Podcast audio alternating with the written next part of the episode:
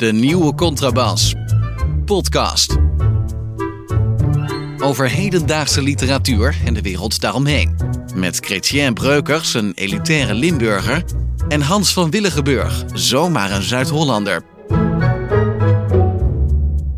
Ja, daar zitten we dan, Hans. Ja, laten we met het meest positieve nieuws wat mij betreft. Er komt meer positief nieuws, ook minder positief nieuws. Maar het meest positieve nieuws beginnen, namelijk dat er 4 nieuwe donaties zijn. Ja, ineens jouw prangende oproep de vorige keer heeft wat mensen over de streep getrokken. En dat is mooi. Ja. Ik ga bedanken Stefan Seuren, René van Riesen en Cefas van Rossem. Zeer bedankt voor jullie donaties. En er was ook nog een anonieme donatie, maar die net zo goed bedankt. Alle 4 fantastisch. 4 per week, Hans. Dan kunnen we ons salaris gevoelig opschroeven als het zo doorgaat. Onze bestaanszekerheid, zou je tegenwoordig zeggen, wordt dat beter. Ja, dat vind ik een mooi woord, bestaanszekerheid. Ja. Het is ietsje omhoog gegaan. Ik denk niet in percentages, maar in promiel, maar dat doet het niet toe. Maar mijn oma zei altijd, elke dag een draadje is een hemdsmouw in het jaar. Exact. Toch? Precies. Heel, zo helemaal goed. Ik wilde het even met jou hebben over het feit dat wij, dat zal je misschien verbazen, Chrétien, wij lopen voorop. Ja, dat is zo, ja zeker. Ja, waarmee eigenlijk trouwens? Dat is... ik dacht dat jij daar gelijk zou zeggen, oh, we wisten niks van dat wij voorop liepen. Nee, ik verbaas me nergens over, maar vertel, waar lopen wij mee voorop? Nou, ik zal het je vertellen, het is eigenlijk licht ontzettend voor de hand. Ik denk dat jij, als ik het verteld heb, dat jij ook denkt, hoe is het nou mogelijk dat ik niet wist dat we daarin voorop lopen? Het is vaak zo, hè, als je voorop loopt, dat je denkt, oh, is toch heel gewoon? Maar ja, mensen, ja, zeg het maar. Wij lopen dus voorop, want zowel NRC Handelsblad als Volkskrant als ook Trouw, die zijn gaandeweg tot het inzicht gekomen dat ze die sterren en die ballen moeten afschaffen. Dat is heel fijn. Ja. En kijk naar ons, wij hebben nooit ballen of sterren gehad. Dat hadden wij helemaal niet nodig. We hebben wel ballen natuurlijk, maar spreekwoordelijk. Maar voor de rest kunnen wij het zelf met ons oordeel prima af. Ja, dat is...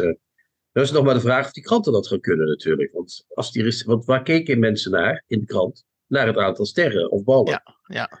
En lezen ze die stukken nog wel dan als er geen ballen of sterren meer bij staan? Je weet het niet. Dus jij suggereert dat als de clickbait of als de cijfers, de statistieken drastisch omlaag gaan, dat die kranten in staat zijn om de ballen of de sterren weer te herintroduceren? Het zou me niks verbazen. Ik denk dat het aantal lezers van dat soort dingen wordt toch al minder.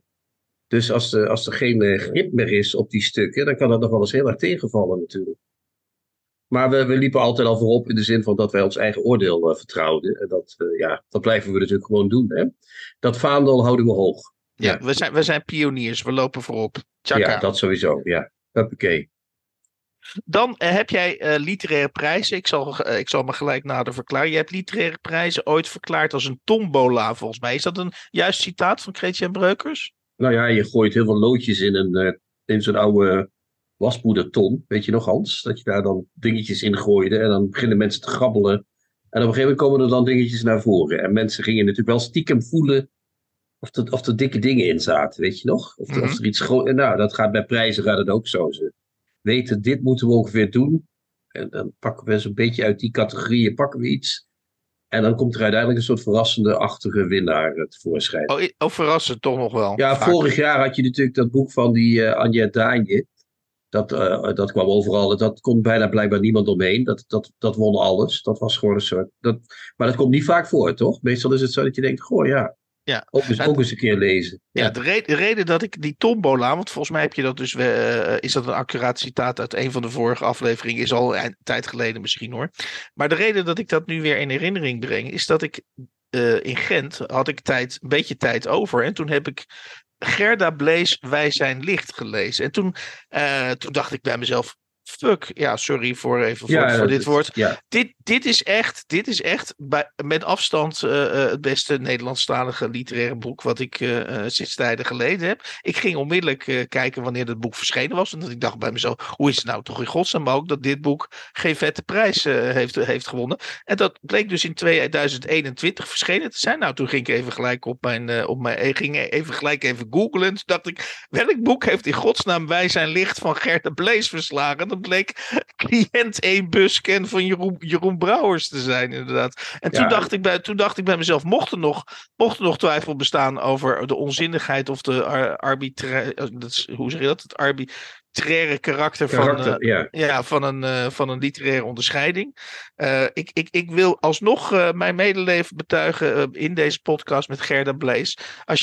Als je zo'n boek schrijft en je moet meneer Jeroen Brouwers voor laten gaan. Ja, dat is hard. Dat is vreemd, ja. Ze heeft er wel een nominatie voor de Lieblingsprijs mee gehad. Hè? Dus, of long of shortlist, dat weet ik eigenlijk niet. Maar het was een enorm succes. Hè? Verkocht ook heel goed, maar het had inderdaad een prijs moeten hebben. Ja, absoluut. Het is trouwens het boek wat ik het meest cadeau gedaan heb ooit. Ik heb er toen iets van 8 exemplaren van gekocht. Niet in één keer. Ja. Maar ik kocht steeds een exemplaar. En dan zei ik tegen mensen, dat moet je ook eens lezen. Dan zo.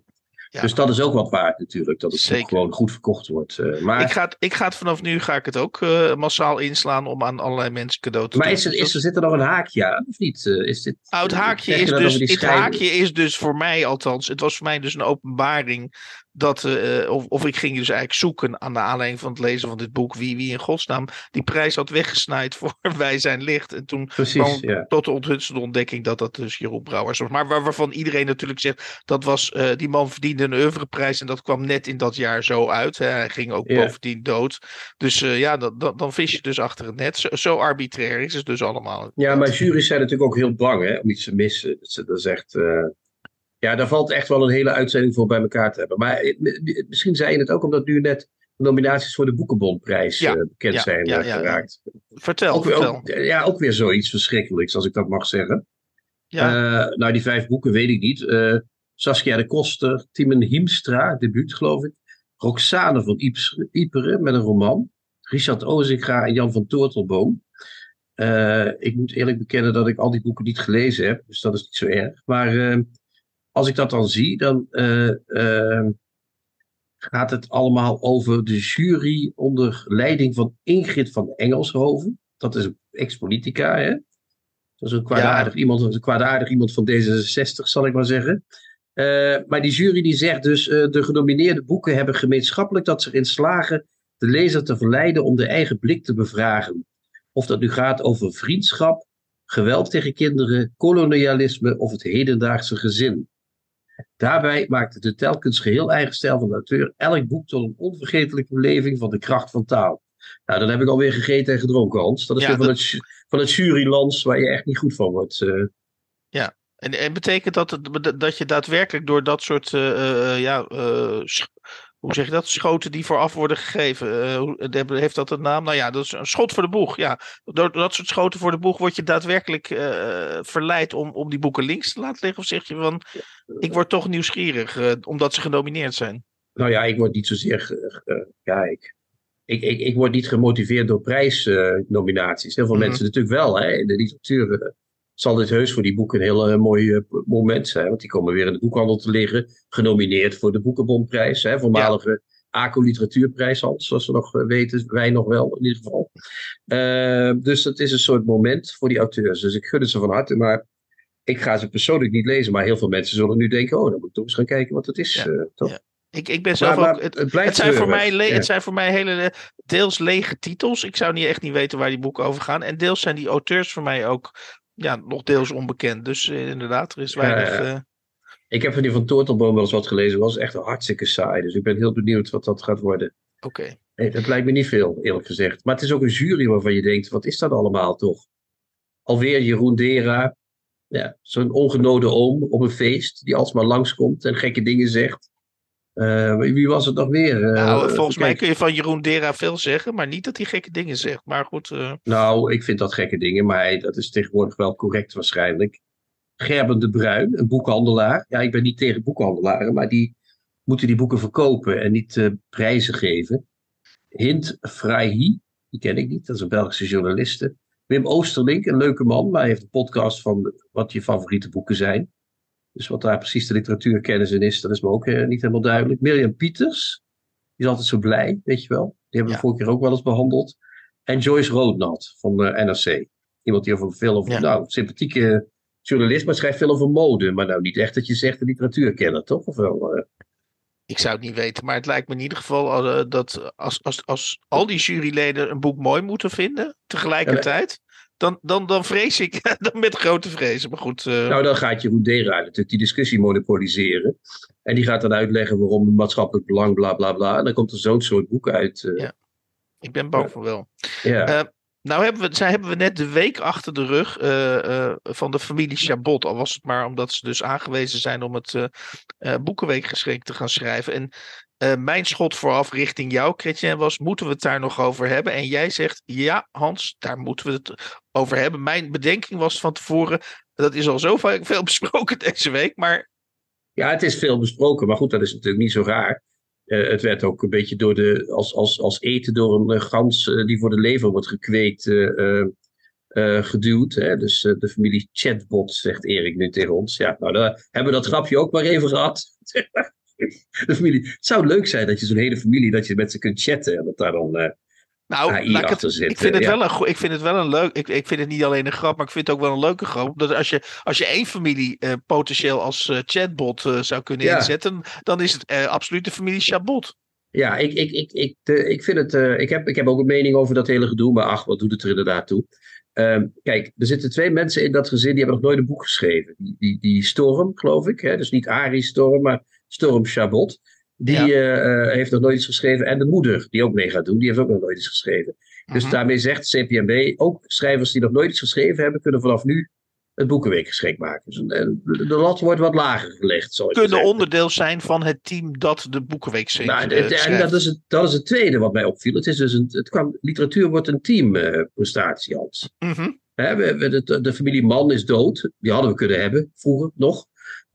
Maar de mogelijkheden voor meerdere families openen zich. De Heerma van Vosjes, weet je wel. Zo. Zijn er meer families, Hans, in de Nederlandse literatuur? Ongetwijfeld. Misschien als mijn dochters later gaat schrijven. Nou, maakt er niks uit. Of de Meisings, waarvan er één dood is misschien. Ja, maar daar zitten er nog een paar van. Er zijn er nog wel een paar van. Ja, ik vind gewoon, maak kinderen, mensen. En zorg dat je een hele roedel om je heen hebt. En voordat je het weet, ben je een schrijf. Maar goed, dat is dus mijn gedachte daarover, is dat. Maar ik heb het gezin op televisie gezien, Hans. En dat was heel vreemd. Ja, ik heb dat niet gezien, dus ligt bij Sophie, wat gebeurde daar? Khalid en Sophie, weet je wel, dat programma.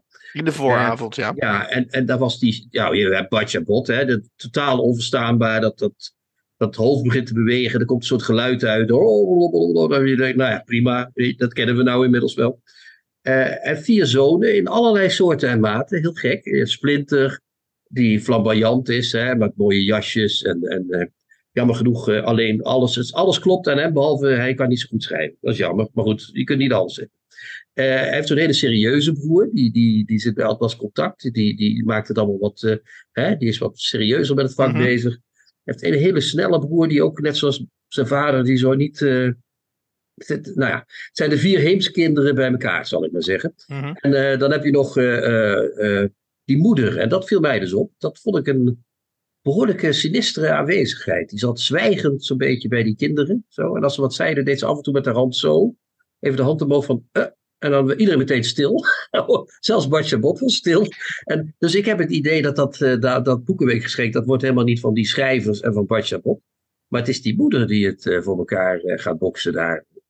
Ik heb die moeder gezien als een zeer leidinggevende figuur. Om het heel zachtjes uit te drukken. Ja, als ik jou zo goed hoor, dan is zij dus eigenlijk de dirigent van de chatbotjes. Ja, maar dan echt een dirigent à la Von Karajan. Hè? Dus echt met de zweep erover. Niet dat softe gedoe van tegenwoordig.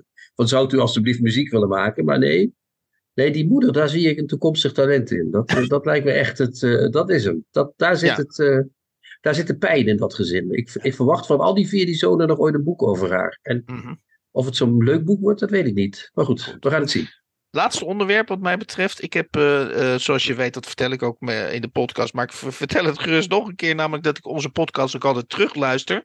Ja. En ik heb dus ook onze recensie van... of onze bespreking van Roland Buty, Grand National. Voor de vaste luisteraars, die weten waar we het over hebben. En ik luisterde met... ik dacht, oh jee, Hans.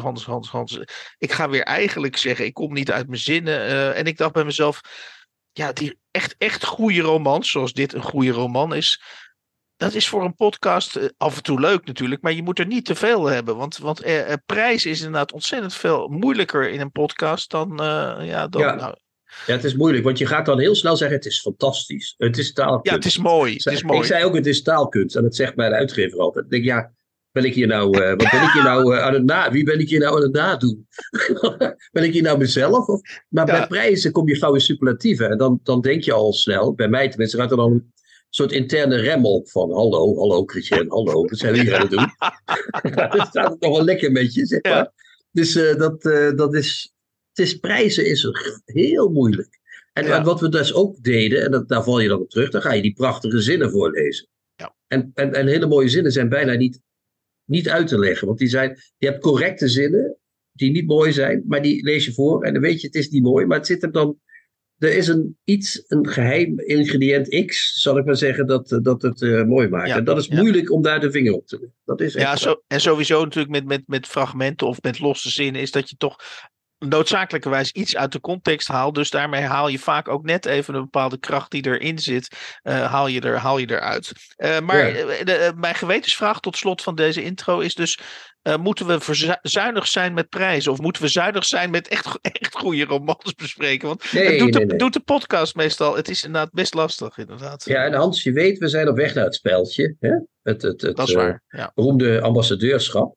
En je kunt geen ambassadeur worden als je zegt: die literatuur die wij lezen, het is verschrikkelijk. Nee. Dan ben je geen ambassadeur. Je moet ook zeggen: dit is mooi en dat is nog niet veel besproken. En daar gaan wij dan, daar staan wij pal achter en voor en opzij en nou ja, alles. De uitdaging is, ik hou niet van het woord uitdaging, maar goed, ik moet dat toch even gebruiken. De uitdaging is om ons repertoire in de prijzen dus verder te elaboreren. Ja, precies. We moeten dus bij onszelf van tevoren zeggen: we prijzen, maar we moeten hier iets origineler in worden. Als we echt fijne ambassadeurs willen worden, hebben we die. Dat is, en nu komt die, Hans, een leermoment is dat. Ja.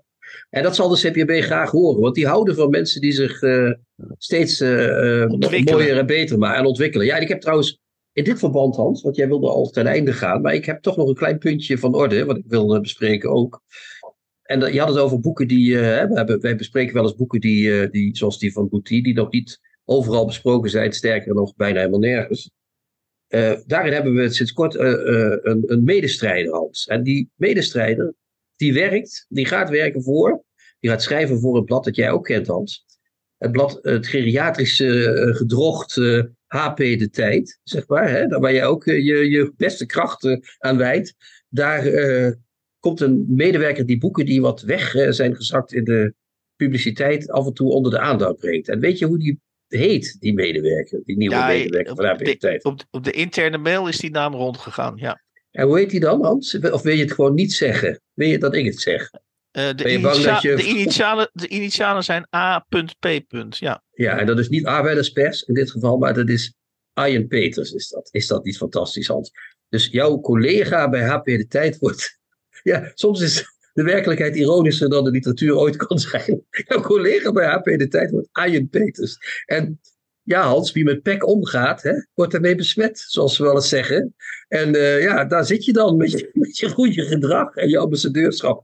Dus behalve dat we leermomenten hebben, moeten we ook gaan uitkijken hoe we ons in de grote boze buitenwereld gaan positioneren. Want kijk, het is een nobel doel waar die voor streeft, maar we gaan hier ook niet Marco Borsato in de podcast halen, zeg maar. Hè? We gaan niet dat soort dingen doen. Hans, je wordt zo stil. Hallo, ben je er nog? Ik laat jou gewoon lekker doorgaan. Ik laat jou lekker doorratelen. Nou, ik heb het wel gezegd nu ongeveer. Laten we maar... we moeten nog zeggen welke boeken we gaan bespreken. Dat is altijd aan het begin. Maar daar zitten we nu een beetje laat mee, denk ik. Inmiddels. Ja, nou. We kunnen er nog wel in monteren, denk ik. Wij gaan bespreken, Chrétien, zo direct Mette Maria van Dijk met haar debuutroman. Veel besproken debuutroman. Sterker nog, we hebben het in de vorige podcast al over die roman gehad. Ja. Van Mette Maria van Dijk, Mimosa dus. En jij gaat daarna met Marika Keblusek een andere boek bespreken. Ja, ik ga bespreken van Milena Jesenská. Dus niet Fischer, zoals ik een keer abusievelijk zei. Prager Hinterhöfe im Frühling. Feuilletons und Reportagen 1939. Herausgegeven van Alena Wagnerova. En dan zitten we midden in Midden-Europa, Hans. Met dat mooie boek. Dat zijn jou wel toevertrouwd. Ja, heerlijk. Lekker. Tips van de week. Boeken, artikelen of pamfletten die boven het maaiveld uitsteken. Om de zoveel tijd, en dat was in de jaren 60... ik, Jan Kramer, nu ga ik het boek van Mette Maria van Dijk ga ik zeker niet vergelijken met ik, Jan Kramer. Maar af en toe zijn er jonge schrijvers die met een scandaleuze roman, en dat was zeker volgens mij wel de opzet bij Jan Kramer, met een scandaleuze roman het literaire universum binnenkomen. En ik denk zomaar, Chrétien, dat voor Mette Maria van Dijk, een 23-jarige schrijfster die zichzelf situeert, althans in haar boek, in Utrecht. Dus dat is een 23-jarige Utrechtse die studeert aan de Gerrit Rietveld Academie in Amsterdam. Dat zij in ieder geval in die zin in die traditie staat dat zij ook met een scandaleuze roman komt. En die heeft de titel Mimosa. Ja, en dat boek, Hans, heet Mimosa. En dat gaat over Mette Maria van Dijk, schat ik zo in. Die wil gaan wonen in de Bijlmer. Toch, in Amsterdam. Ja. Dat wil ze gaan doen om met haar zwarte buurmannen te neuken, zoals ze in de eerste alinea zegt. En al dus geschiet, althans deels. Maar Mimosa is tot mijn stomme verbazing nog meer dan dat. Want daar ging de ophef over, waar we vorige week over spraken, over die eerste alinea. Bij Pound en bij FunX. Of wat was het ook alweer? Hoe heet dat ook alweer? FunX, heel goed. Ja, maar het boek gaat over meer. Het gaat over een student aan de Rietveld Academie, inderdaad. Die tijdelijk in Utrecht woont en graag naar Amsterdam wil. En ook naar Amsterdam gaat op de duur. Die daar kennis maakt met een Louis geheten meneer die een sportschool bestiert. En ook de eerste man van kleur is die Sinterklaas durft te spelen. In het echt, hè, wat natuurlijk geen literair argument is, bestaat die man ook. Dat hebben we geleerd deze week. Want al die ophef werd mooi gedoseerd gebracht. Want we kregen steeds meer inzicht in wat die roman wel en niet behelsde. De nieuwe Sinterklaas noemt hij zich, geloof ik. Die man is haar grote liefde, waar ze over vertelt in dat boek. Daarnaast heeft ze nog wat andere affaires. En vertelt ze over haar wedervaren op de kunstacademie. Maar vooral ook over haar band met haar familie. Als ik het goed gelezen heb. Met haar moeder en haar vader. En haar broer. Dat samen geklont is een soort nieuwe De Avonden. Een soort moderne vorm van De Avonden, zo heb ik het gelezen. Een beetje droevig coming-of-age verhaal, een beetje treurig. Niet slecht geschreven, moet ik eerlijk zeggen. Ik las het met veel plezier, echt als een coming-of-age roman. Ja. En we moeten nog één ding zeggen, want dat is niet onbelangrijk, denk ik. Mette Maria is ook onderdeel in het echte leven van dat Kirak-collectief. Dat zijn die mensen die ook die film met Sint-Lucas, die belachelijke film met Sint-Lucas gemaakt hebben, die arme jongen. En met de film, niet te vergeten, ook met de Wellebeck, die pornofilm waar het veel over te doen is geweest. Ja. En Mette Maria is in het echt, en dat zijn al twee keer dat ik dat zeg. En wat vertelt het jou over Mette Maria dat ze onderdeel is van dat kunstenaarscollectief? Ja, ze werkt als cameravrouw daar. Dus wat mij dat vertelt is dat zij niet vies is van het manipuleren van gegevens uit het dagelijkse leven in kunstprojecten. Dus ik heb die roman daardoor ook als een soort kunstproject wat de werkelijkheid als uitgangspunt neemt en daar dan de eigen kijk op los laat gelezen. Ja. Dat is een beetje mijn samenvatting als ik het zo zou moeten zeggen. Ja. Ik wil nog even, alvorens ik mijn ideeën over dit boek uiteen ga zitten. Het klinkt heel gewichtig, alsof ik daar heel lang op gestudeerd heb. Dat valt ook wel weer mee. Maar ik weet wel zeker dat naar aanleiding van de vorige podcast, toen we het hadden over Karin Amatmoekrim. Ja, Karin Amatmoekrim. Een auteur die een column heeft in de NRC. En die dus voor de mensen die de vorige podcast niet geluisterd hebben. Mette Maria van Dijk als 23-jarige eigenlijk min of meer voorschreef dat voor je een boek publiceert dat ze eerst moet gaan nadenken of dat een auteur moet gaan nadenken of dat boek wat ingeleverd wordt bij de uitgever of dat wel iets toevoegt aan de literatuur. Nou, in die zin vind ik die vergelijking met Jan Kramer wel grappig. Ik denk dat een auteur met enig lef, en ik hou wel van de auteurs met een beetje lef, ja, die gaan ze toch niet afvragen of hun pennenvrucht iets toevoegen aan de literatuur. Die komen binnenstappen en die zeggen, hier, dit, lees dit. Of het nou iets toevoegt of niet. Maar ik begon een beetje wantrouwend te worden, om dit nog even af te maken. Omdat die Karin Amatmoekrim natuurlijk ook van Prometheus is. Dus ik dacht bij mezelf, ja, heeft hij niet gewoon van Mai Spijkers de opdracht gekregen om een onzinnige column, want dat is het natuurlijk, een onzinnige column te schrijven. We hebben haar destijds een schooljuf genoemd, die Karin Amatmoekrim, om in de NRC zo'n column te schrijven. Maar goed, laat ik het zo zeggen, ik was op een bepaalde manier, en dat maakt mijn verontwaardiging over die column des te groter, ik was op een bepaalde manier wel onder de indruk van dit boek. Ik zal niet zeggen dat het een meesterwerk is, dat hoor je mij niet zeggen. Maar het was echt verbazingwekkend, echt letterlijk strak geschreven. Mijn eigen dochter, die 25 is, die houdt enorm van interieurs waar alles lekker strak staat opgesteld. Een beetje minimalistisch alles. De bank staat op de plek waar de bank moet staan. De stoel waar de plek waar de stoel moet staan. En ik las dit proza als een soort... ja, misschien is het een rare vergelijking, een soort VT-woonde proza. Alles stond waar het moet staan, zullen we zeggen. En even voor alle duidelijkheid, daar zit dus ook kritiek achter verborgen. Want ik vind het eigenlijk ook wel, of ik vind het op mijn manier ook wel op een bepaalde manier saai. Want ja, laten we eerlijk zijn, zoveel opmerkelijks gebeurt er niet. Maar nou, ga je eerst maar. Dan zal ik het heeft een soort, dus Mette Maria, die zichzelf waarschijnlijk in dit boek tot hoofdpersoon heeft gemaakt. Ja, die is aan een bepaald soort verveling onderhevig, gaat allerlei experimenten en gaat mensen met haar vrouwelijke charmes, probeert ze mannen natuurlijk te verleiden en in haar macht te krijgen. En dat doet ze, als ik het goed gelezen, doet ze dat een beetje uit verveling ook. En dat gaat zo'n 256 pagina's door. Weliswaar zitten daar wel wat hiccups in. Maar het is toch eigenlijk... Ik moest heel erg denken, en dat mag ze deels als een compliment beschouwen. Het had wel voor mij iets Less than Zero-achtigs, dit boek. Ja. Van Bret Easton Ellis. Nou, dat is toch een groot... Dat zou ik als een groot compliment opvatten. Ja. Kijk, jij zegt, en dat klopt wel, het is ogenschijnlijk een heel strak boek, waarin niks op de verkeerde plek staat. Het wordt goed gedoseerd, dat is ook heel knap. Hè? Dat kunnen ook heel weinig schrijvers. Ik las deze week de nieuwe Tommy Wieringa. En je kunt veel ervan zeggen, maar strak en gedoseerd is het niet. Het is echt afschuwelijk. Maar goed, dat is voor de volgende keer misschien. Wat wel zo is in dat boek van Dijk gebeuren, vind ik, nogal dramatische dingen. Jij zegt, ze zet haar charmes in om die mannen in haar macht te krijgen. Maar ik zie haar steeds in de macht van die mannen terechtkomen, hè? Het is niet zo dat ze er nou echt flink de wind onder heeft bij die kerels. Dat kun je niet zeggen. Ze doet iedere keer wat ze willen. Ze laat zich door die nieuwe Sinterklaas behoorlijk in de luren leggen. Mm-hmm. En die gangster, die Yves heet, die komt ook wanneer die wil. En die doet wat hij wil. Op een gegeven moment wil ze zich, omdat ze op de Rietveld zit en niet precies weet wat voor kunst ze wil gaan doen, wil ze een prostituee worden als project, als kunstproject. Dat loopt ook helemaal uit de klauw. Dat wordt ook niet echt een geweldig succes. Mm-hmm. In het boek leer je dat haar vader een keer weg is gegaan. En 5 jaar later gewoon weer, net alsof hij een pakje sigaretten had gehaald, weer terug door de deur naar binnen is gelopen.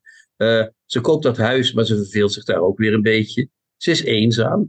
Je kunt dat wel, ja, ik zie je lachen, maar dat is, het zijn geen kleine dingen. Maar omdat ze dat zo strak in de verf zet, kan ze die grote dingen worden zo nebenbij genoemd. En dan denk je, valt wel mee. Maar als je er lang over nadenkt, is het één grote ellende waar ze min of meer aan het eind uit probeert te ontsnappen. Wat ook weer niet echt lukt.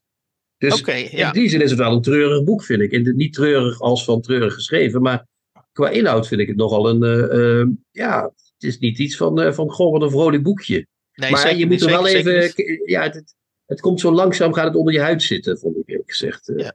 Nou, wat ik denk, behalve dat ik het vergelijk, die stijl, met een soort behang, vind ik het ook, wat ik ook zou willen zeggen, dat vind ik, maar dat geldt niet alleen voor dit boek, dat geldt eigenlijk voor heel veel boeken. Wat ik mooi vind aan de literatuur is dat je details kun je heel erg opblazen, bij wijze van spreken. Dus details kun je belangrijk maken als auteur. En bijvoorbeeld, je kunt hele periodes, als die niet interessant zijn, dan kun je ook even doorspoelen of kun je niet noemen, hè? Dus, en wat ik de negatieve kant van deze stijl van Mette Maria vind, is dat er geen enkele tempowisseling is. Is het hele boek lang, gaat het in één tempo, in één maat, gaat het de hele tijd door. En ook daar zit dus eigenlijk een vergelijking met Less than Zero in. Misschien is dat heel bewust gedaan. Maar alles gaat dus op een gewone 45 toeren tal. Trekt aan je voorbij. En dat maakt het. Want je hebt helemaal gelijk. Er zit wel dramatiek in. Dat klopt inderdaad. Maar ja, die trekt dus. Omdat het allemaal in dezelfde snelheid wordt verteld. En min of meer op dezelfde toonhoogte. In wat ik dan noem die VT-woonde schrijfstijl, ja, trekt het een beetje aan je voorbij. En wat ik natuurlijk echt helemaal te gek vind, en dan kom ik nog even terug op die Karin Amatmoekrim, is dat zij min of meer in haar column in NRC beweert dat een blanke auteur als Mette Maria verplicht zou zijn om zich meer te gaan verdiepen in haar zwarte minnaars. Want die ene minnaar, Louis, die komt inderdaad uit Haiti. En inderdaad, er zijn talloze auteurs die natuurlijk dan dat zouden aangrijpen om eventueel zijn familieverleden in Haiti te gaan uitweiden.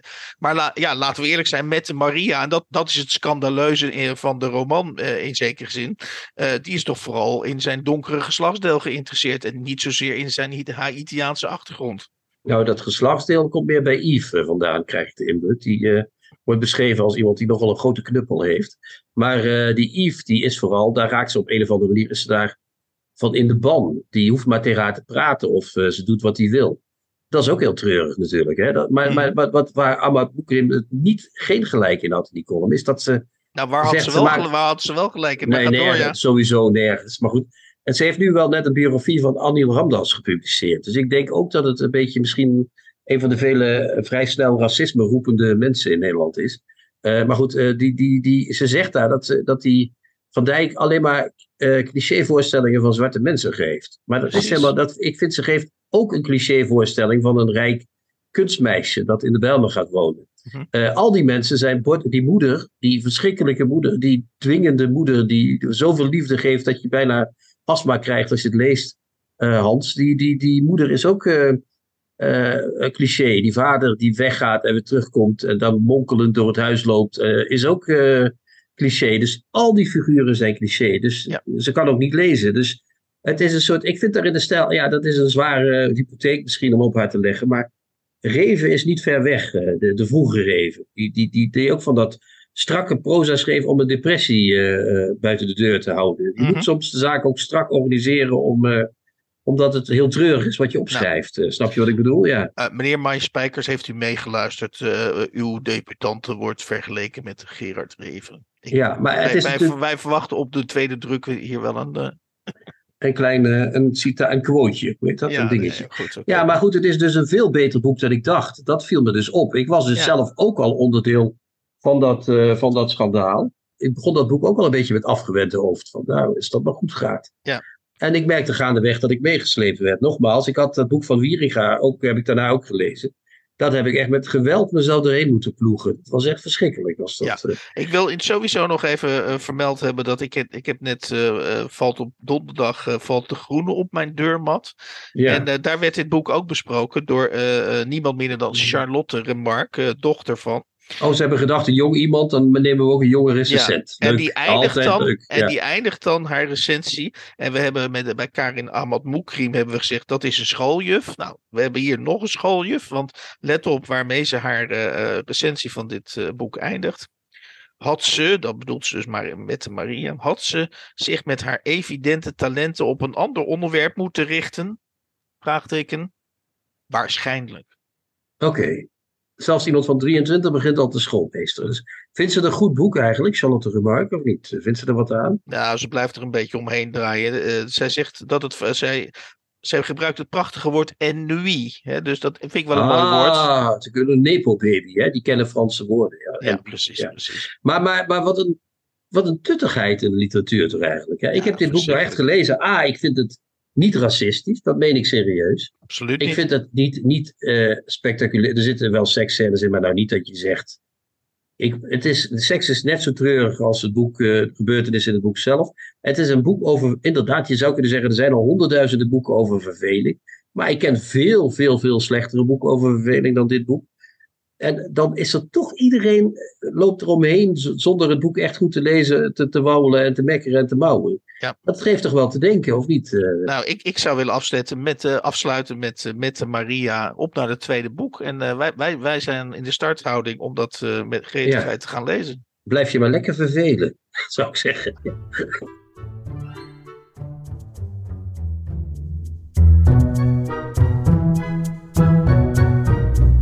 De Nieuwe Contrabas podcast. We zitten hier met Marika Keblusek. Welkom, Marika. Ooit gaf je hier colleges over boeken die jou opgevallen waren en die ons nog niet bekend waren. We gaan het iets anders doen. We gaan een kleine leesclub beginnen. We hebben al een leesclub met Vestdijk in deze podcast, met Rob van Essen en mij. Nu gaan we de Keblusek Breukers leesclub oprichten. Dat is een leesclub voor zo actueel mogelijke boeken die een van de twee en vooral jou is opgevallen. En waar we dan een mooi gesprek over hebben. Toch? Dat is ongeveer de achtergrond. Ja, dat is de bedoeling. Ja. En dan mag jij vertellen hoe we aan de titel die we zo meteen zullen onthullen gekomen zijn. Ja, nou dat is eigenlijk ook meteen zoals wij ook echt dit leesclubje begonnen zijn, Chrétien.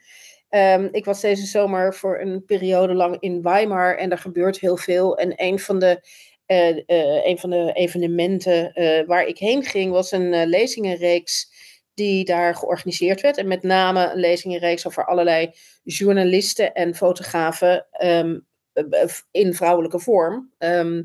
Eén avond was ingegaan voor een interview met een Tsjechische auteur die nu ook in Duitsland woont, Alena Wagnerova.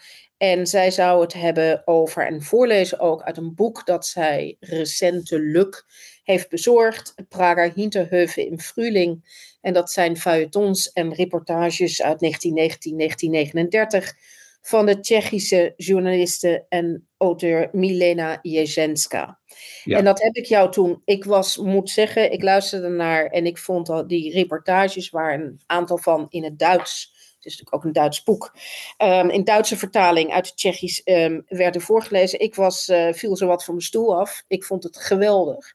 Ja. En ik heb toen gezegd tegen jou, van volgens mij vind je dat ook mooi. En dat heeft natuurlijk ook te maken, daar zullen we maar even korte metten mee maken, in die zin met hoe wij Milena tot nu toe eigenlijk kenden. En daar mag jij het even over nemen. Ja, nou ja, die naam, daar sloeg ik op aan, omdat dat de bekende Milena van Kafka is. Hè? Zo kunnen we het gewoon zeggen. Zij is de geschiedenis ingegaan, zou je kunnen zeggen, als een van de muzen of een van de geliefdes van Kafka.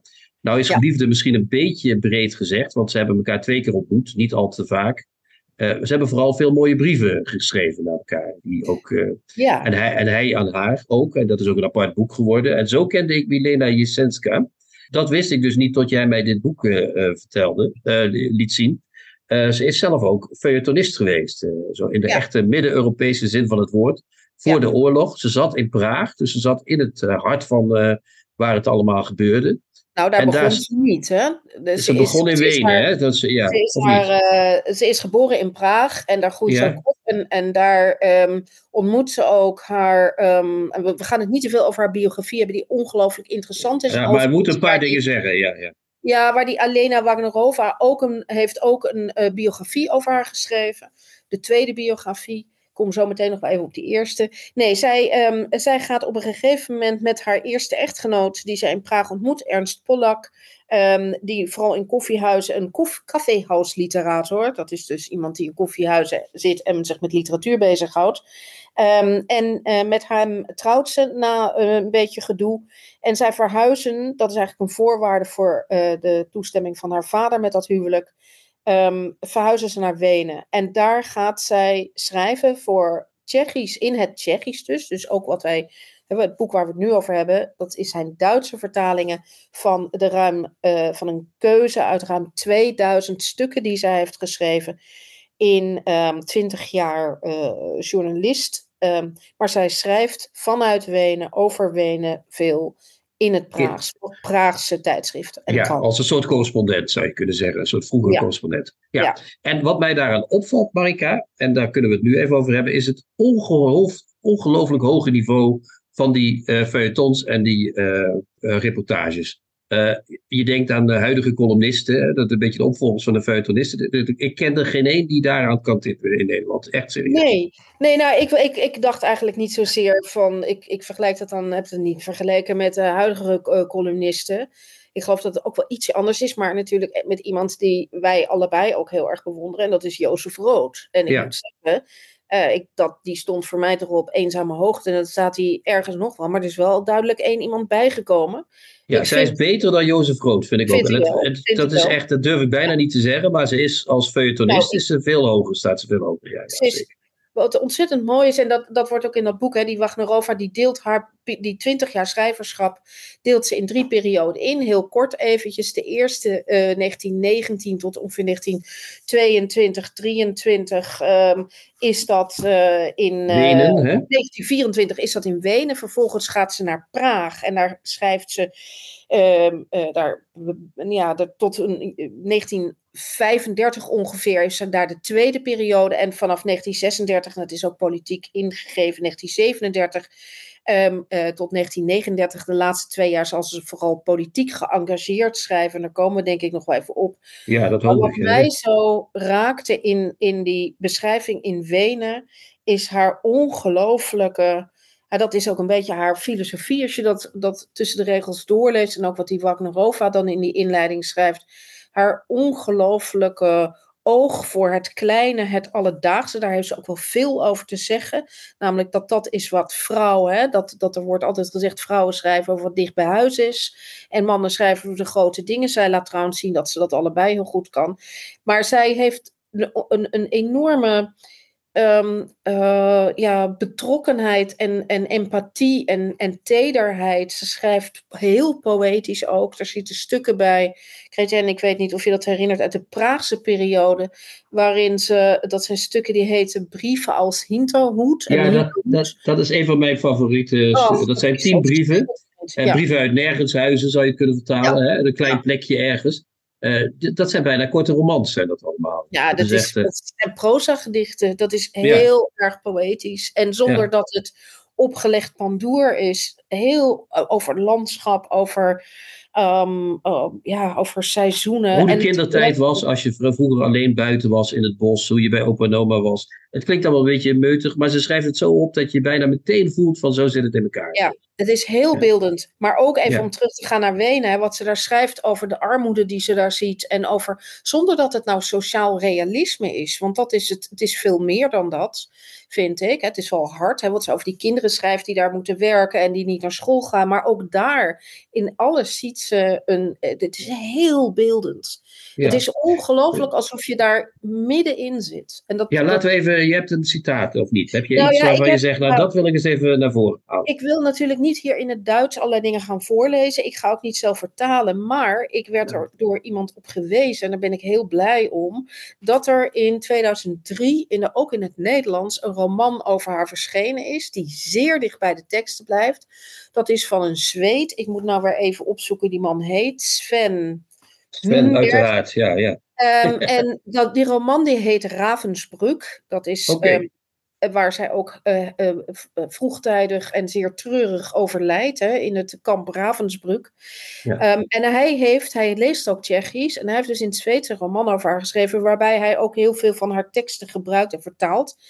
Die roman is weer vertaald in het Nederlands en daarom heb ik dus daaruit een stukje, ik zal het even ik heb 2 stukjes, maar dit is een beetje haar stijl. Dit is een stuk en dat komt uit ook zo'n feuilletonstuk in de krant en dat heet Ramen of Vensters. Ja. Ik lees een stukje voor, dus in die vertaling van die uit Ravensbrück.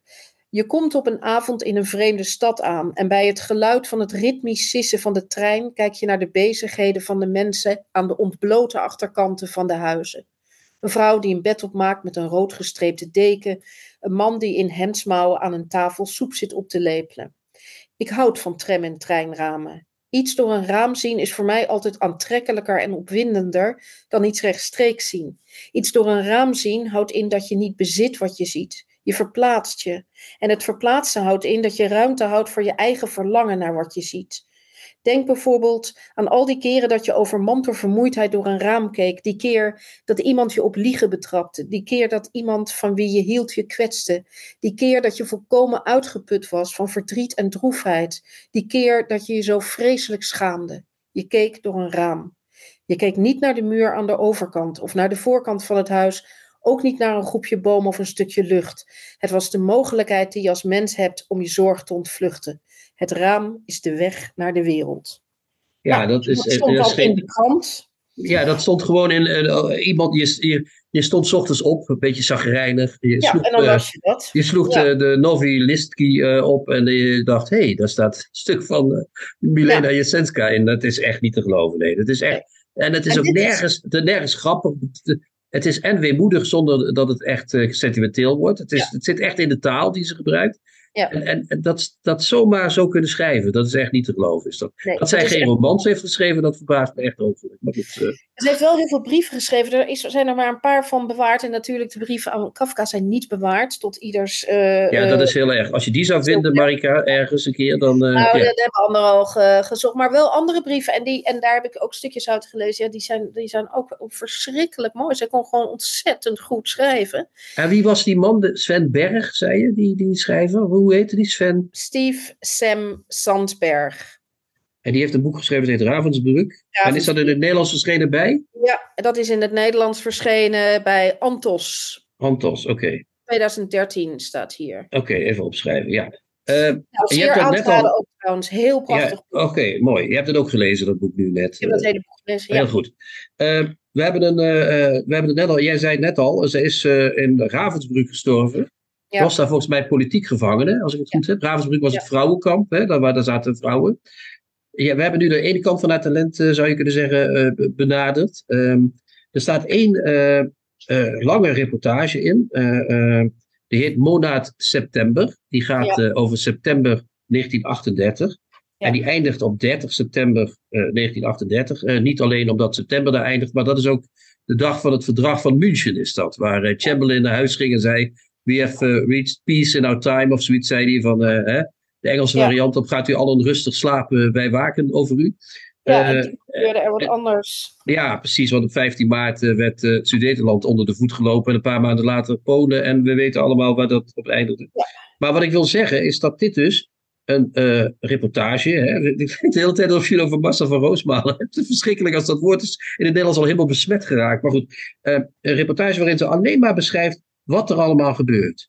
Für neue Verwicklungen bei dem Versuch der Tsjech-Slowakische Regierung mit der SDP eine Einigung abzuhandeln, enzovoort, enzovoort. Ze beschrijft elke dag een soort dagboek, logboek. Dit gebeurt dan. Goebbels zegt dit. Chamberlain zegt dat. Op een gegeven moment zegt ze ook, de Tsjechische regering wordt op de hoogte gebracht van wat... Tsjech-Slowakische regering, wordt op de hoogte gebracht wat de Fransen, de Engelsen en de Duitsers hebben besloten. Zo ging het ook letterlijk. Tsjech-Slowakije werd op dat moment in de mangel genomen. En is daar onder de voet. Ze hebben Tsjech-Slowakije onder de voet laten lopen. Maar wat ik wil zeggen is dat die reportage zo is opgebouwd ook weer. Die schrijfkunst komt daar terug. Maar ze weet ook politiek haarfijn te zeggen wat daar gebeurd is. Meteen al. Ze heeft meteen al door. Dit is het einde, weet je wel. Ze zegt niet van we zullen zien of we kunnen nog meemaken. Ze weet meteen, dit is het, nu is het afgelopen daar. En niet alleen politiek. Hè. Zij zit heel erg aan het links. Ze wordt wel door de communisten verguisd, want ze is trotsist. Dus ze is meer democratisch-communistisch, zou je kunnen zeggen, als dat mogelijk is.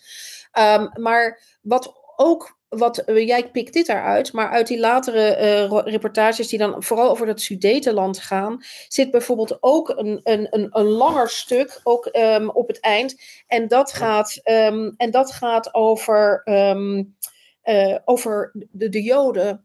En al ver voor iemand ook maar opmerkte wat daar aan de hand was, merkt zij dat op. Hè? Zij heeft een prachtig begin waar ze zegt, er komt een oude Joodse man op mij af. Zij is zelf niet Joods, ze is wel met een Joodse man op dat moment samen.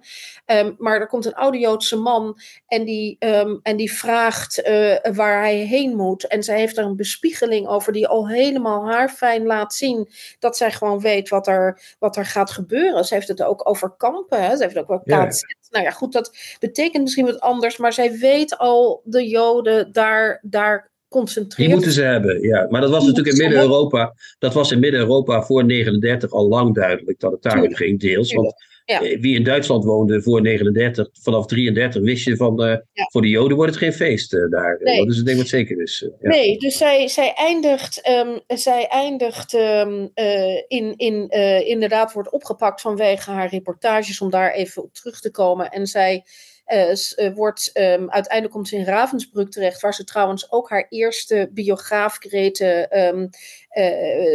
Grete Buber ontmoet, die een heel mooi boek heeft geschreven, Kafka's vriendin Milena, wat gaat over Milena en met name in Ravensbrück, waar ze toch wel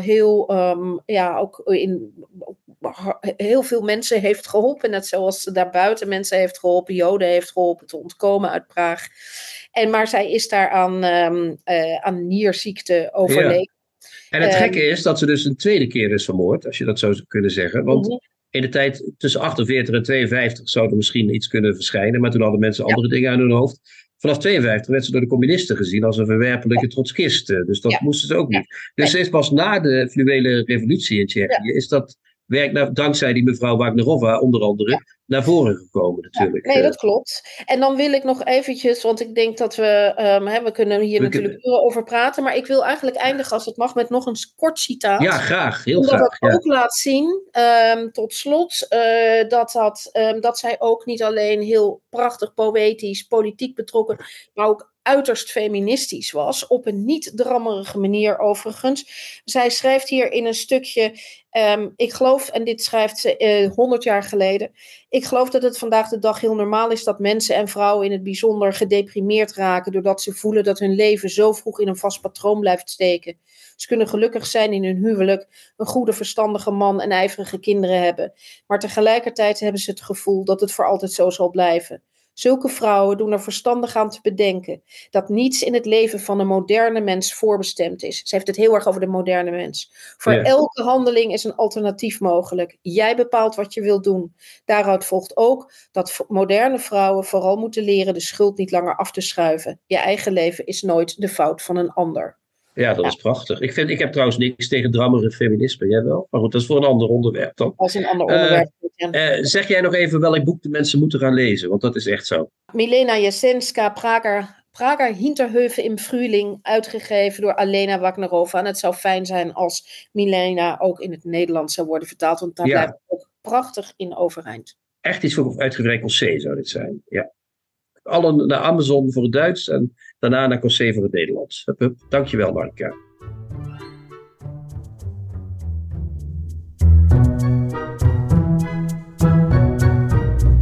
De Nieuwe Contrabas podcast.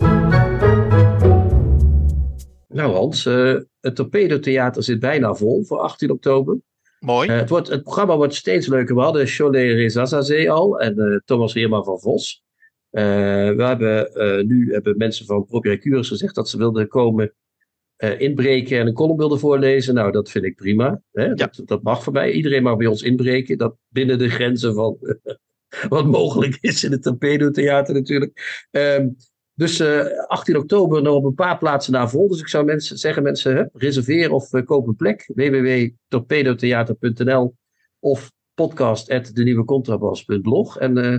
Volgende week is het uitverkocht, dus kom allemaal nog, voor zover gaat. Hup. En jij had, want we zijn nu bezig Hans, dat is misschien even goed om dat te zeggen. We zijn bezig met het hoofdstukje zelfpromotie. Vorige week hadden we ook de Dagelijkse Duinker, de dagelijkseduinker.nl. Prachtig stukje leesbevordering en poëzie, promotie. Ja, eigenlijk. Naast dit zijn we allemaal kleine prutsters natuurlijk, maar toch. Wij willen ook iets over onze boeken vertellen. Jij hebt ook, wat heb je voor welk boek van jezelf ga je nu iets over vertellen? Hans? Ik heb de afgelopen 3 jaar heb ik 3 boeken gemaakt. 2 romans en 1 verhalenbundel. En ik dacht bij mezelf, zeker naar aanleiding van een commentaar wat ik vandaag op Facebook kreeg op een van die boeken. Dat was het eerste boek, Houden van Trump. Dus de lezer in kwestie, ik citeer haar. Prachtige en zeer grappige debuutroman van Hans van Willigenburg. Dus dacht ik ben natuurlijk heel blij als lezers mijn boeken grappig vinden. Ik weet niet of hoe jij op een woord als grappig reageert. Maar goed, ik reageer overal als positief, dus vind ik alles fijn. Ja, maar is daar zit nou net de crux, Chrétien. Is grappig positief? Ja, voor de lezer wel. Maar het punt is natuurlijk dat zeker zolang Jeroen Dera in juries of Dera in juries zit, kan je natuurlijk wel, en ook eigenlijk als ik naar het recensentenkorps in Nederland kijk, dan denk ik, ja, moet ik bij een volgend boek, als ik betere recensies wil, of recensies überhaupt, moet ik het niet ernstiger maken? zou kunnen, Hans. Ik zag dus bij de Boekenbond Literatuurprijs dat over kindermishandeling en zo, je houding tegenover kindermishandeling. En ik ken jouw boek een beetje, maar mijn houding tegenover kindermishandeling is daar niet door veranderd. Kan ik niet zeggen. Dus daar ben ik nog steeds tegen namelijk. Maar dus misschien ben je wel niet aangesloten op de moderne thematiek, Hans. Het zou kunnen, ik weet het niet. Laten we het daar maar even voor dit stukje zelfpromotie op houden, zou ik zeggen. Ja, dus je wil, maar wat is dan de promotiefactor? Dat je zelf, ondanks het feit dat je niet modern doet, toch aangesloten bent op de grapfactor in mensen. Nou, ik denk dat het pleidooi is dat als mensen het niet erg vinden, of zelfs misschien wel leuk om een boek te lachen, of om een observatie, of om een scène, dat ze bij mij meer dan welkom zijn bij al die drie boeken. Kijk, dat is nou weer talking, ja. Ik wil een klein stukje voorlezen, Hans. Ik heb vele obsessies, zoals je inmiddels in 2 jaar tijd al heb kunnen merken. Tommy is er daar één van. En Tommy zegt een soort, ja, daar ben ik echt nog, toen kan ik echt nog geraakt raken door die man. Dat is echt, dat is het. Mensen denken soms dat ik een hekel aan hem heb, dat is helemaal niet waar. Ik ben echt mateloos gefascineerd door hem. Een andere, wat kleinere zij-obsessie zou je kunnen zeggen, soort af en toe opvlammende obsessie, is Jan van Mersberg. Ik weet niet of je die kent van naam. Ja, als je Chrétien Breukers kent, dan zorgt Chrétien Breukers er wel voor dat je ook heel snel Jan van Mersberg leert kennen. Ja, het is een soort, ze noemen dat ook wel een pet hate. Dus iemand die je heel lief vindt en toch af en toe haat. Dat idee. Het betekent eigenlijk meer letterlijk dat je hem graag haat. Dat die een soort liefdeshaat is. En ik heb hem ook in een boek van mij verwerkt. In Hampelman. Dat is in 2000... Wanneer zat hij met zijn naam verschenen? Zeg. Dat gaat zo snel soms. Dat ik het 2022, Keetje. Ja, 2022 verschenen, sorry. En daar zit een fictieve scène met Jan van Mersbergen. Die wilde ik even voorlezen. Is dat goed? Ga je gang. Vanmiddag belde Jan van Mersbergen. Hij huilde. Ik ben mislukt, zei hij. We mislukken allemaal, vroeg of laat, Jan, probeerde ik hem te troosten. Niemand mislukt zo drastisch als ik. Oh, zie je, Jan. Dan ben je toch ergens heel goed in. In mislukken namelijk. Niets mocht baten. Je weet toch dat ik heel veel bestsellers heb geschreven, vroeg hij. Tussen 2 hysterische buien in. Heel even dacht ik na. Wat te doen? Liegen of de waarheid spreken? Ik besloot dat de waarheid beter is. Zelfs voor Jan van Mersbergen. Nee, Jan, je hebt helemaal geen bestsellers geschreven. Misschien een paar goed verkochte boeken, maar bestsellers? Nee. Hij ontplofte en hing de telefoon op. Jan heeft nog echt een telefoon die je moet ophangen. En een nummer dat niet met 06 begint. Hij heeft 5 keer op mijn voicemail ingesproken gedurende de rest van de dag. Ik beluisterde berichten niet. Tot hier mijn bijdrage over Jan van Mersbergen als fictief personage. Dus zo is hij ook mijn werk ingeslopen. En ik zou willen zeggen tegen de mensen, als je echt eens een boek wil lezen waarin schrijvers ook op een leuke manier voorkomen, hè, dan hebben we weer het grapmoment, dan ben je bij mij ook aan het goede adres. Dat is echt voor de liefhebbers van metaproza, die kunnen bij mij echt hun lieve hartjes ophalen. Dat is echt. En nog even richting het kantoor van het CPMB. De subtekst van deze rubriek bestaat uit 1 woord, namelijk speldje. 3 speldjes om precies te zijn. En snel een beetje. Het is werkelijk geweldig hoe jij hebt gestreden tegen de ontlezing. En hoe jij de liefde voor het lezen en het boek hebt aangewakkerd bij al die 100.000. En wij strijden daarin zij aan zij. En daarom vind ik het een eer dat ik namens de CPMB, dat is de collectieve boekpromotie in Nederland, dat ik jou mag kronen tot ambassadeur van de leesbevordering. Dit is een zeer felbegeerde speld, de enige echte ambassadeur speld. Hij is voor jou.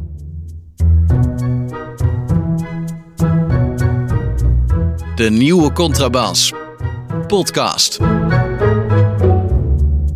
We zijn aanbeland bij het slotonderdeel van de 114e aflevering van de nieuwe Contrabas podcast. En dat is dat we nog even resumeren wat we besproken hebben. En alvorens we gaan resumeren wil ik nog even een klein dingetje toevoegen. Namelijk dat ik als staat te popelen bij de huidige stand in de Eredivisie die gang naar Amsterdam te maken. Naar het Torpedo Theater. Lijkt me heerlijk. In een heel bad met Amsterdammers. Heerlijk. Ja, dit zeg je op de 114e aflevering, Hans. In de 114e aflevering. 14 is de plek waar Ajax nu resideert op de ranglijst. Dat is zeg maar het nummer van Cruijff. Hè. Schande is bijna niet te dragen voor de schatten. Maar Tegen die tijd staat ze misschien 11e, wie zal het zeggen, maar nog nooit hoog in ieder geval. Dus dan kunnen we het er zeker met Thomas Herman van Vos, die een groot voetballiefhebber is, kunnen we daar zeker eens een boompje mee over opzetten. Heerlijk, mooi zo. Dat wordt wat. Ja, heerlijk. Vreugd me nu al, ja. Misschien kunnen we Henk Spaan uitnodigen. Dat vind ik goed. Spaan geeft cijfers. Weet je wel? Een 4 voor Henk en een 2 voor Ajax. Maar goed, ja, ga verder. Wij bespraken in de nieuwe contrabas nummer 114... Mette Maria van Dijk met haar scandaleuze debuutroman Mimosa. Waar anders dan natuurlijk verschenen bij uitgeverij Prometheus in 2023. Ja, en ik had, voordat ik zeg wat ik met Marika besprak, moet ik zeggen, jij noemt het scandaleus, maar ik vind het dus wel een goed boek, moet ik eerlijk zeggen. Ja, kan allebei toch? Ja, dat kan allebei. En ik begin me toch af te vragen, wat er ook aan te merken is op Prometheus, ze doen toch ook iets goed, zou je bijna zeggen. Hè? Want er verschijnen toch wel vaak boeken waarvan je denkt, ja, toch zou ik toch wel eens opnieuw willen lezen. Zeker na dat stuk in de Volkskrant over Mai Spijkers vind ik nog dat ze weer een beetje in de lift zijn gekomen. Dus aangemoedigd door. Hè? Ja, misschien is het gewoon wel goed om de zweep er af en toe over te jagen. Dat weet je niet. Dan laten we dat onderwerp misschien even een andere keer rusten. Dat parkeren. Dat tillen we over het weekend, zoals ik het werk altijd zeg. Ja. Maar hoe heet het? Ik besprak met Marika het prachtige boek Prager Hinterhöfe im Frühling. Praagse achtertuinen in de lente. Feuilletons en reportagen 1919-1939 van Milena Jesenská en uitgegeven door Alena Wagnerova, oudkenster van de vooral Duitsstalige Tsjechische literatuur, verschenen bij Wallstein in 2021 alweer, maar een tijdloos boek zoals je gehoord hebt. Tot slot nog even, want er is altijd na een tot slot volgt er altijd nog een tot slot en dat tot slot behelst dat zoals we begonnen zijn, namelijk dat de donaties weer op gang beginnen te komen. We zijn natuurlijk alweer op 3/4 van het jaar, dus ik zou zeggen, hou die vaart erin, beste luisteraars. Zo'n paar donaties per week en wij worden nog weer een stuk vrolijker. Dan word ik nog grappiger, maar dat is misschien te veel dat ze zeggen nu, maar dat is echt waar. Ciao, ciao. Kijk jij ook elke week uit naar de nieuwe Contrabas podcast? Voeg dan de daad bij het woord en word officieel supporter. Dat kan al vanaf €1 per week, oftewel €52 per jaar. Draag je ons een heel warm hart toe, dan kun je ook Golden Supporter worden voor €104 en Platinum Supporter voor €208 per jaar. En wat krijg je daarvoor terug? Dan luister je met nog meer plezier naar ons uitgesproken geluid wekelijks over literatuur. En wat je ook geeft, ga naar gofundme.denieuwecontrabas.blog. Nog één keer? gofundme.denieuwecontrabas.blog. Hup, hup, hup. Hup.